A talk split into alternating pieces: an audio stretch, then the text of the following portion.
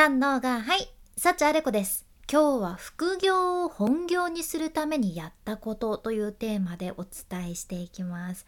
ネット上のコンテンツ、動画とか画像とか、テキストとかいろいろ作る仕事っていうのをコンテンツクリエイターって言って、今はこの仕事で独立する人もいらっしゃるぐらいやけど、というか私自身がある意味このコンテンツクリエイターとして独立したわけなんやけど、考えてみたらね、このコンテンツクリエイターっていう仕事10年前とかには存在してなかったわけですよ。それ考えるとめっちゃ感慨深いなって思っちゃうけど、これね、海外のフォーブスの記事によりますと、今ではその YouTube とか TikTok とかインスタとかの SNS のプラットフォームでおよそ5000万人以上のコンテンツクリエイターが存在するそうで、10億ドル規模の市場になってるらしいんですね。これめっちゃすごいですよね。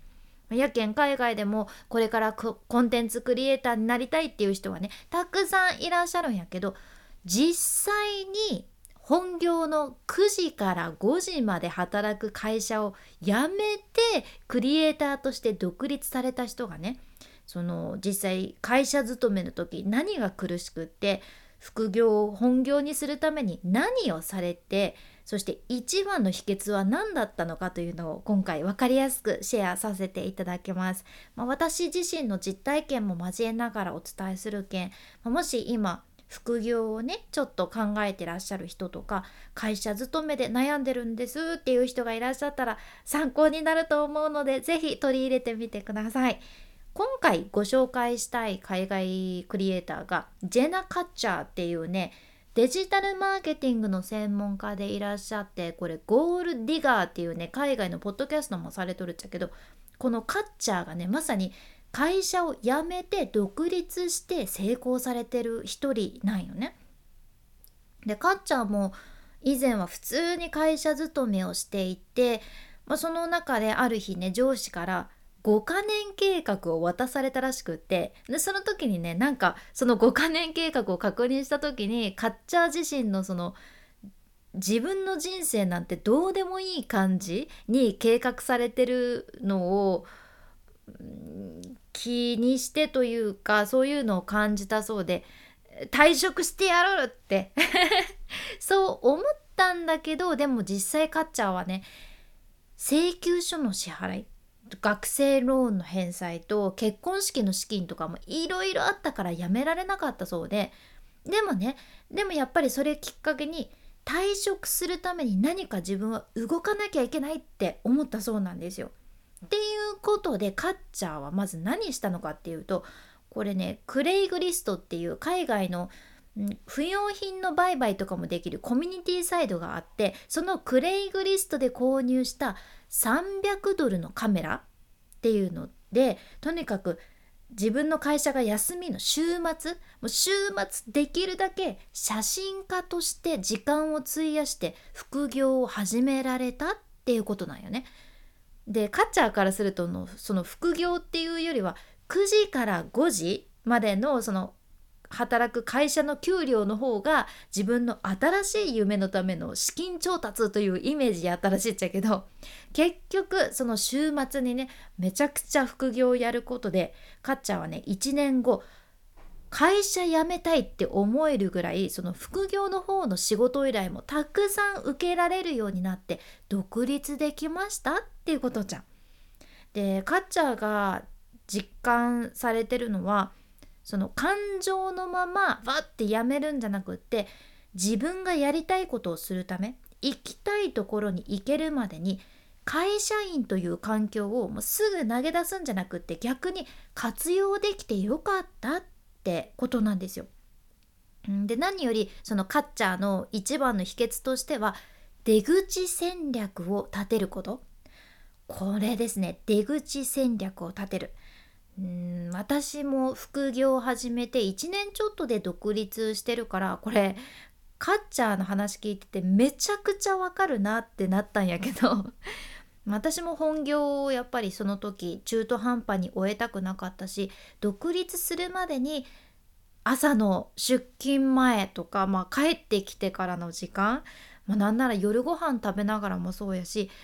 通勤時間、お風呂の時間、もうね全部今考えたら本業以外の時間、ツイート作ってインスタ作ってブログ記事書いて YouTube 作ってポッドキャストの内容考えて収録してとかで、合間に自宅でも本業の準備もしつつなんやけど、合間に本業の準備なんかいって思われるかもしれんちゃけど、もちろんね本業の現場では全力で本業に向き合ってたけど、それ以外はっていうと全て副業に捧げてた気がしますね。というか捧げてました。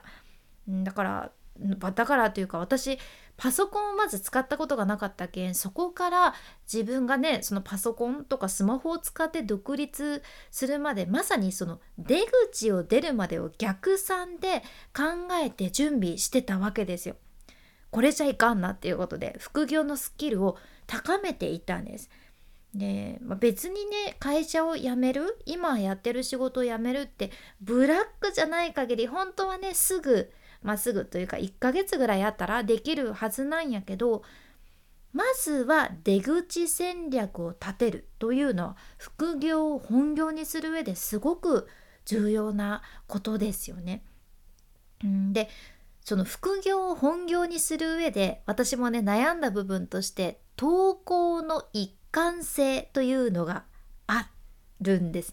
たんですって言いたいけど、今もちょっとあるんかなこれはねもう一人ご紹介したい、クリエイターとして独立して成功されたジェイ・クラウスっていう方、これクリエイターサイエンスっていうクリエイター向けのサイトの創設者でもあるんやけど、彼がね大事なことをおっしゃってて、まずそのジェイ・クラウスは2017年にコンテンツクリエイターとしてスタートをされてるんやけど、そこから1年間ね毎日メルマガを書き続けたってことなんやね。やっぱりみんなを引きつけるにはやっぱり毎日コンテンツを投稿するべきだと彼はおっしゃっとって、だから私もこのポッドキャストは毎日更新し続けてるわけやけど、例えばね1年に1回投稿するクリエイターと、はたまた1週間に1回投稿するクリエイター、どっちの方をフォローする可能性が高いかって考えたら、やっぱりそりゃさ年1よりは週1で価値提供してくれるクリエイターをみんなフォローする可能性が高いんよね。ならやっぱり投稿頻度を上げた方がいいよねっていうことなんですけれども、ただしクリエイターにとってもここが難しいところで、じゃあ1年毎日頑張ればいいっすねっていうわけではなくって、そんな1年とか決まってなくって、マジでこれは長期戦なんですね。長期戦、そうですね、これは完全にそのクリエイターの環境とか性格にもよるし、これで自分の心がさしんどくなったら何のためにこのクリエイターやってるんだって話になっちゃうから、やっぱり自分の気持ちがちゃんと穏やかに保てるペースでのその投稿の一貫性というのが重要になってくるわけです。これはね私もどれぐらいが自分に合ってるのか、どういったものが自分に合ってるのかっていうのが最初分からず、諦めるとか何かをやめるとかいうのも私がね苦手分野でやめることができずにいて、もうね本当に自分にいろんなものを貸していって、これもできるじゃん、あれもできるじゃん、もちろんあれもできるっしょっていう感じで一日にねたくさんのことを詰め込んでいった時期があって、もう一日に一つねやりたいことを見つけて加えていくみたいな、本当ブラック一人ブラックみたいなことがあったんですけど、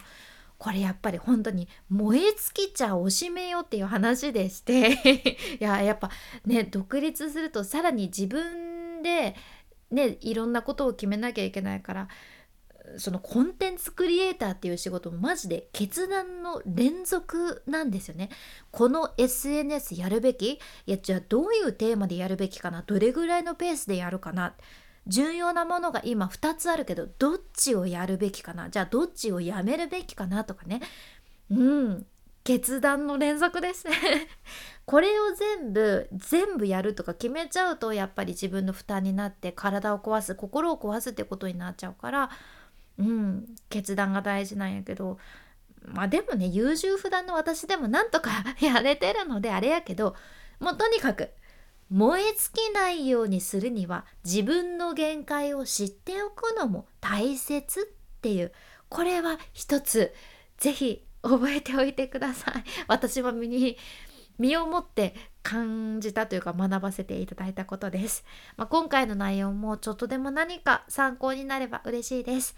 今日みたいな海外の最新情報をこれからもシェアしていく件、聞き逃さないようにフォローもしくは無料のサブスク登録のボタン、そちらが応援のフォローボタンになってますので、今のうちにポチッと忘れずに押しておいてください。いつもありがとうございます。